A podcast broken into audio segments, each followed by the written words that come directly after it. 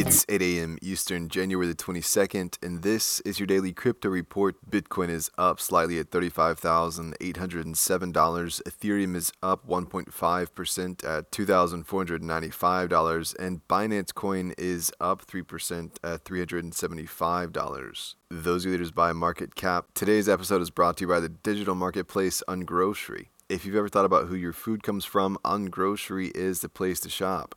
Join the food people online at ungrocery.com.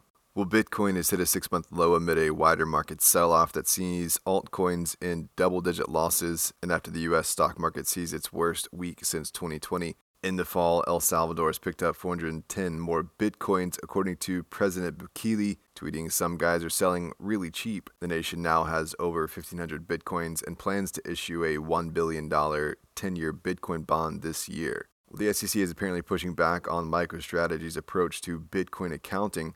The information from early December is just coming to light and apparently includes lots of back and forth between the company and the SEC. The issue seems to center around impairment charges or the decline in the carrying value of an asset on a balance sheet. Well, SEC Commissioner Elad Roisman ended his term yesterday following an announcement of his departure just before the holidays. He ended his term two years early. It's not clear why he departed, but he was appointed in 2018 by the former administration, and these moves aren't uncommon. His departure leaves Hester Peirce as the sole Republican. Well, BlackRock has filed for an ETF to track the performance of blockchain and crypto companies. The iShares filing details that the fund will follow cryptocurrency mining, trading, and exchanges or crypto mining systems.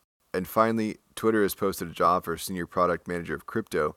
The role will apparently have a focus on creator monetization, looking closely at NFTs and NFT tooling, membership tokens, DAOs, and more. Twitter launched its crypto team in November, shortly before founder and CEO Jack Dorsey left to spend more time at Block. Well, that's all for us today. Visit us at dailycryptoreport.io for sources and links. Add us to your Alexa Flash briefing and listen to us everywhere else you podcast under Daily Crypto Report.